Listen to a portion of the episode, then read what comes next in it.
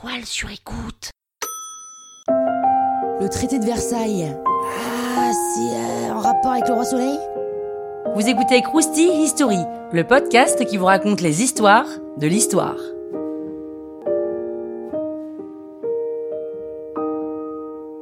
Vous vous rappelez? 14-18, Première Guerre mondiale, qui oppose la triple entente France, Grande-Bretagne, Russie, et plus tard les US à la triple alliance Allemagne, Autriche, Hongrie, Italie, et plus tard l'Empire ottoman? Eh bien, ces petits noms, ça donne une ambiance un peu Star Wars. Spoiler alerte, la Triple Alliance perd la guerre. Tout ce petit monde doit signer un traité de paix et on choisit la date du 28 juin 1919. 28 juin parce que c'est la date d'anniversaire de l'attentat de Sarajevo qui a déclenché la guerre. Pour le lieu, on choisit le château de Versailles parce qu'en 1871, c'est là que les Allemands ont proclamé l'Empire allemand. C'est donc histoire de bien les humilier.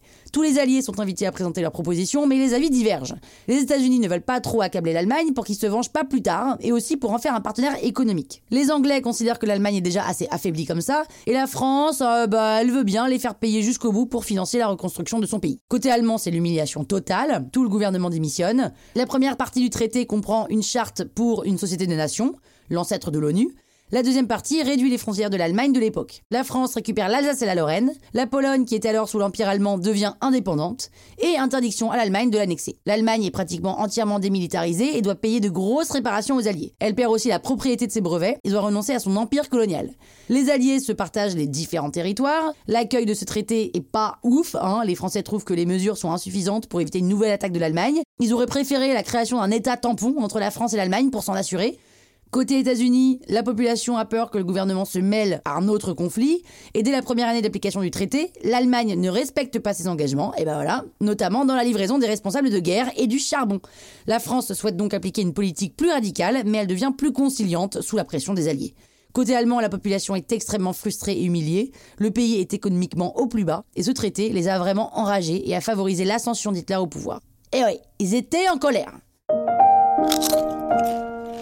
Croustille, hein La toile sur écoute.